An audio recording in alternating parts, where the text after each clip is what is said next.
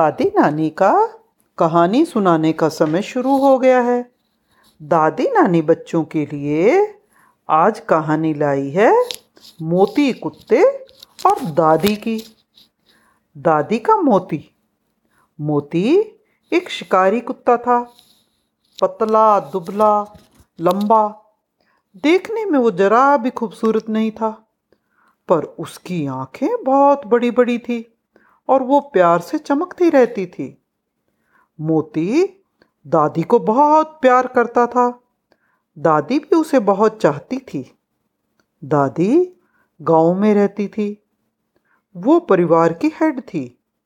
उसका बहुत बड़ा परिवार था और मकान भी बहुत बड़ा था। सब लोग इकट्ठे उस घर में रहते थे और मोती भी उस घर में रहता था। उस गाँव में उन दिनों बहुत डाकू आते थे। रात को अक्सर किसी न किसी घर में डाका पड़ ही जाता था। लोग ज़्यादातर कुत्ते पाल के रखते थे। शिकारी कुत्ता डाकुओं को देखते ही पहचान लेता था और वो बहुत खतरनाक हो जाता था।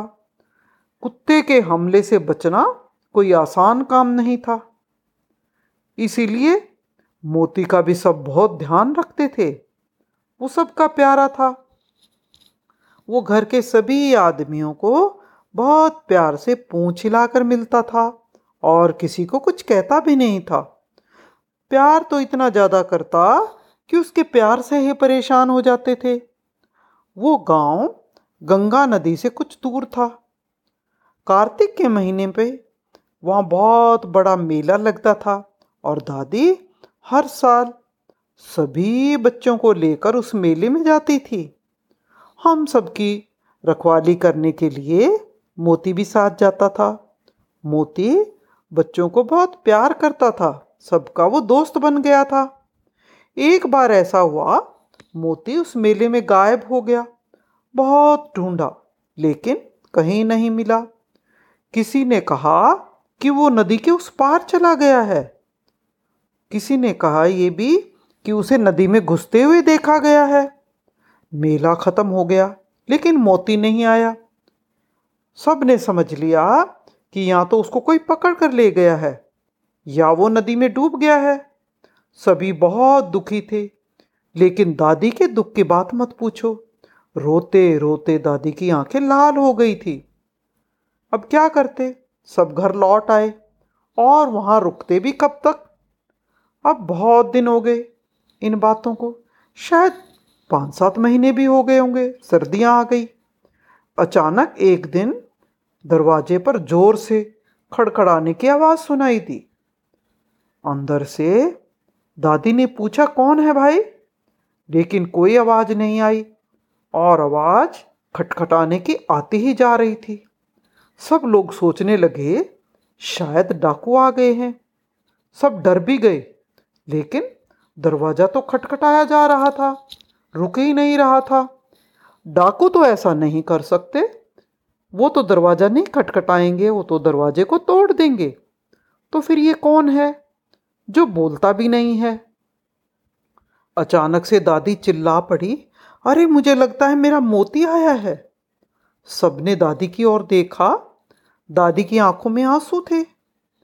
लेकिन भला मोती कहाँ से आया होगा इस वक्त? और वो दरवाज़ा क्यों खटखटाएगा? लेकिन दादी ने तुरंत लालटेन उठाई और दरवाज़ा खोलने के लिए चट पड़ी। उन्हें तो कोई रोक भी नहीं पा रहा था। सब लोग डर रहे थे कि अगर दरवाज़ा खोला और बाहर डाकू हुए तो? बस आगे आगे लालटन लिए दादी थी और पीछे परिवार के सभी लोग, बहुत सारे। किसी ने हाथ में लाठियाँ उठा ली किसी ने चाकू छुरे उठा लिए, क्योंकि सब सोच रहे थे ऐसा ना हो बाहर डाकुओं से मुकाबला करना पड़ जाए। जैसे जैसे वो दरवाजे के पास आ रहे थे तो उनके कानों में कुत्ते की आवाज़ भी सुनाई दी। अरे हाँ ये तो मोती की आवाज़ है। तभी किसी ने तेज़ी से आगे बढ़कर दरवाज़ा खोला। सचमुच, वहाँ तो मोती था। दरवाज़ा खुलते ही मोती तीर की तरह अंदर लपका और दादी से आ चिपटा। वो तो पागलों की तरह कभी दादी के इस कंधे पर झपटता, कभी उस कंधे पर चढ़ता, कभी मुँह को चूमता और कभी अपना सिर उनकी गोदी में रख देता। और दादी दादी थी कि रोए जा रही थी। बोल रही थी, अरे मेरा मोती बेटा, तू कहाँ चला गया था? मैं तुझे रोज याद करती थी और मुझे पता था तू ज़रूर एक दिन आएगा। मोती केवल दादी से ही नहीं मिला, वो फिर बाद में घर के सभी मेंबर्स के पास गया। जो सब सोए पड़े थे, उनको भी उठाने लगा। और कब रात बीती, कब सवेरा हुआ, किसी को नहीं पता लगा। बस, सभी जानते हैं, अगले दिन दादी ने देवी के मंदिर में प्रसाद चढ़ाया। दो दो सब बच्चों को दो दो पेड़े भी दिए। और मोती की जो आव भगत हुई, वो तो सोचने वाली बात थी। लेकिन यही मोती एक दिन पागल हो गया। गाँव में डाकू आते थे तो गीदड़ भी आते थे। मोती अक्सर उन गीदड़ों को मार भगाता था। कभी कभी गीदड़ उसे काट भी लेते थे।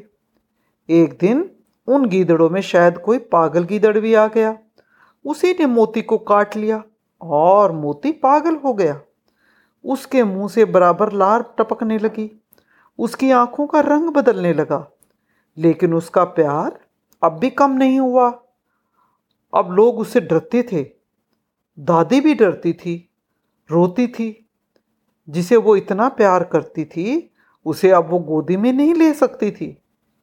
मोती ने अभी तक किसी को काटा नहीं था, लेकिन काट तो सकता था। और पागल कुत्ते तो चुपचाप काट लेते हैं। भोंकते भी नहीं हैं। मोती ने अगर किसी को काट लिया तो पागल कुत्तों के काटने का उन दिनों कोई इलाज भी नहीं था। इसीलिए लोगों ने कहा, मोती को मार डालो। ये कितनी बुरी सलाह थी। दादी तो ये सुनकर रोने लगी। सब लोगों के दिल भर आए। लेकिन और कोई रास्ता भी नहीं था। मोती को तो मारना ही होगा। फिर दो तीन दिन बीत गए। इसी बीच क्या हुआ? घर का एक छोटा बच्चा अकेला सड़क पर निकल गया और धीरे धीरे बाज़ार की ओर चल पड़ा। शाम का वक्त था। बैलगाड़ियाँ आ जा रही थी। अचानक एक गाड़ी के बैल भड़क उठे। वो तेज़ी से दौड़ने लगे।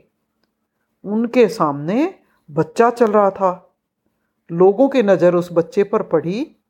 लोग चिल्लाए अरे, कोई बच्चे को बचाओ, बच्चे को बचाओ। दौड़ते बैलों को रोकना आसान काम नहीं था। एकाएक कोई आदमी सामने नहीं आया, लेकिन मोती ये सब देख रहा था। वो तेज़ी से झपटा। पहले जब कभी ऐसा होता था तो मुँह से कपड़ा पकड़कर खींच लेता था और बच्चे को सड़क से दूर ले जाता था। लेकिन अब तो वो पागल था। देखने वाले डर गए। कहीं उसके दांत बच्चे के बदन में ना लग जाएँ।